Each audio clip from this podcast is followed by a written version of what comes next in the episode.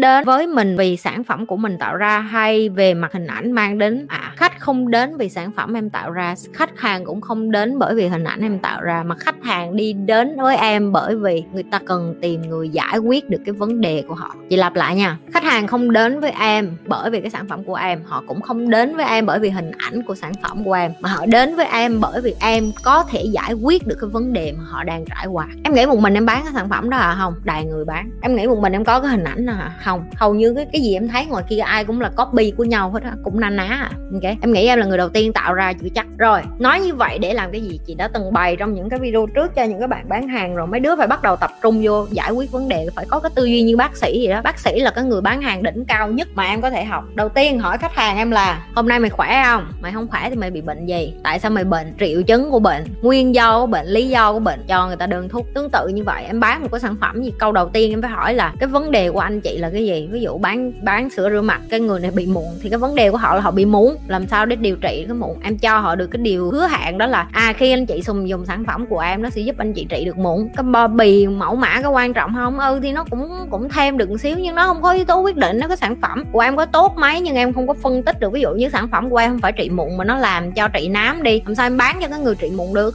Hiểu chưa? Em phải xác định được là em đi ra giải quyết vấn đề cho người nào và cái nhóm khách mà em muốn giải quyết đó, họ có những cái vấn đề gì? Và cái vấn đề của họ nó có đủ nhức nhối, đủ đau khổ để họ đi tới để mua sản sản phẩm của em hay chưa? Chăm hết, cũng như kênh của chị vậy đó. Kênh của chị cũng là một cái để mà cho em làm ví dụ nè. Người ta đến đây người ta có hỏi, chị nhi, hôm nay chị nhi đi đâu ăn gì? Người ta không quan tâm đến cuộc đời của chị. Người ta đến đây người ta chỉ có cái nỗi khổ của họ, nỗi đau của họ. Họ nhào vô đây, họ đặt câu hỏi, chị, em bị vậy này? Chị tư vấn nha chị, em bị gì? Chị giúp cho em. Chị là như bác sĩ rồi, bác sĩ tâm lý đó.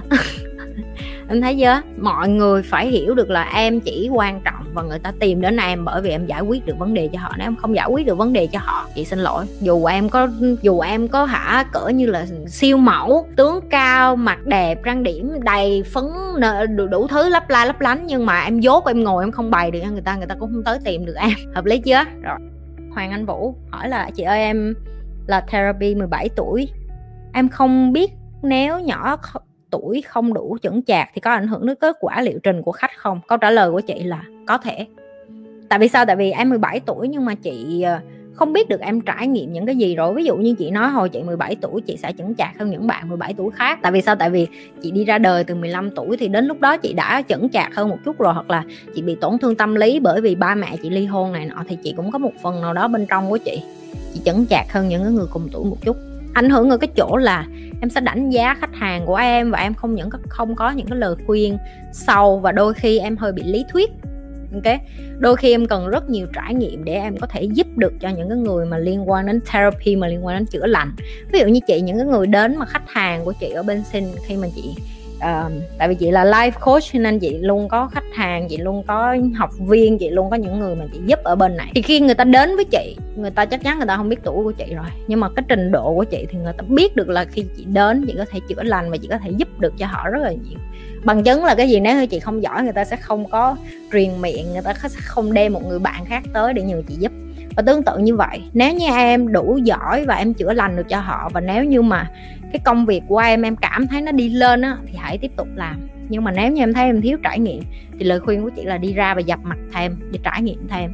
Để biết được là mình làm sao để mà mình giúp người ta được. Nó giống như cái chuyện là em muốn dạy cho chị lái xe hơi, mà em còn không biết lái xe hơi, em chỉ biết lái xe máy, thì làm sao em dạy cho chị được? Thì nó cũng tương tự như vậy chị là chị lái tới công nông máy bay rồi, chị lái tới cái gì luôn rồi, cho nên chị mới có thể giúp người khác được. Còn nếu như em chưa có đủ cái tầng như chị, thì lời khuyên của chị là không có nên ngại ở cái chuyện là trải nghiệm, không có nên ngại là bị yêu rồi bị tan vỡ rồi đi ra bị dập mặt rồi đi ra bị coi thường. Nói chung là hãy để cho bản thân mình bị chà đạp nhiều hơn. Khi mà mình bị chà đạp nhiều hơn thì mình khôn hơn thì mình sẽ giúp được nhiều người với cái trải nghiệm từ cái sự đau khổ của mình chị nhi, nghĩ sao về yếu tố người ta hay gọi là cái thời trong tự nghiệp nói chung và kinh doanh nói riêng của mỗi người ạ? À? yếu tố đó có quan trọng hơn. Ok, theo cái hiểu biết và cái kiến thức của chị, đúng, em có thời. Nhưng cái thời nó, đó chỉ đến khi em sẵn sàng. Chị hay cho cái ví dụ này với mấy cái bạn à, trong lớp học của chị, ở bên sinh cũng vậy. Mấy đứa hay nói là chị dạ em còn trẻ, em trẻ có một lần à rồi em có sẽ già. Đúng không? Nhưng mà khi em già em không có trẻ được nữa. Thì tới 30 35 thế nào em cũng tìm được cái sự nghiệp của em, cao không. Bây giờ em không có rèn dụ cái kỹ năng của em. Thì đến 30 35 tuổi em không biết em giỏi cái quần què gì. Đầy đứa 30 35 tuổi thất nghiệp kìa. Đầy đứa đi ra đây nói, ủa, sao chị trẻ mà chị làm được nhiều? Dạ tại vì hồi tôi 15 16 tuổi tôi không có ngồi coi phim, tôi không có bấm điện tử như mấy người. Hiểu không? Tôi tôi chán lắm tôi, kiểu như Việt Nam mình gọi là mọt sách á, mà tôi mọt sách theo kiểu kỳ cục lắm, tôi mọt sách theo kiểu tàu lao ngoài đường, hiểu không? Thì nó là chuyện khác. Miễn mà trong đầu em nó còn có cái tư duy hưởng thụ. Em đợi nước tới chân mới nhảy, em đợi 30 35 thời nó mới đến á. Mộng đi cần. Không có một người nào thành công trong cuộc đời của họ mà họ không có hy sinh cái tuổi trẻ của họ. Họ không có hy sinh thậm chí cái thời thiếu niên, rồi niên thiếu, rồi à, trung niên, rồi lão niên, tất cả có thấy cái ông giám đốc hay là thậm chí Bill Gates bây giờ còn đi làm mà? Ông làm có phải vì tiền không không? Và mấy đứa phải bắt đầu có cái tư duy vậy nè. Dạ em muốn làm giàu rồi thôi. Không, em không được có nói cái câu ngu xuẩn đó.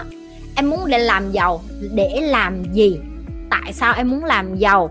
Em muốn giàu một lần hay em muốn giàu cả đời? Hai cái đó nó khác nhau. Làm giàu một lần nó khác, làm giàu cả đời nó khác. Làm giàu cả đời nó là cái lối sống mà đã là cái lối sống em không được than phiền cái chuyện đi làm, ví dụ như chị đó. Chị gọi nó là đi làm bởi vì cái từ nó dịch ra tiếng việt, không biết là cái gì. Nhưng mà đối với chị đây không phải là làm, đây là cái lifestyle, đây là cái lối sống của chị. Làm hay không làm, hay ở nhà, hay chăm con, tất cả nó là cái cuộc sống của em. Em phải sống như vậy, nó, em phải sống nó smooth, em phải sống nó như dòng chảy vậy đó, ok? Nên á, những cái bạn mà hả, cứ không cứ không có rõ ràng được là tại sao em muốn giàu, tại sao muốn kiếm tiền? Tốt nhất không nên kiếm tiền đó, tốt nhất đi làm công, nhưng mà làm công thật xuất sắc vô là được rồi. Còn cái thời mà em muốn nó đến á, em phải có sự chuẩn bị. Em có thấy những người đi thi olympic xong chị hay đưa những cái ví dụ đơn giản nhất để em hiểu?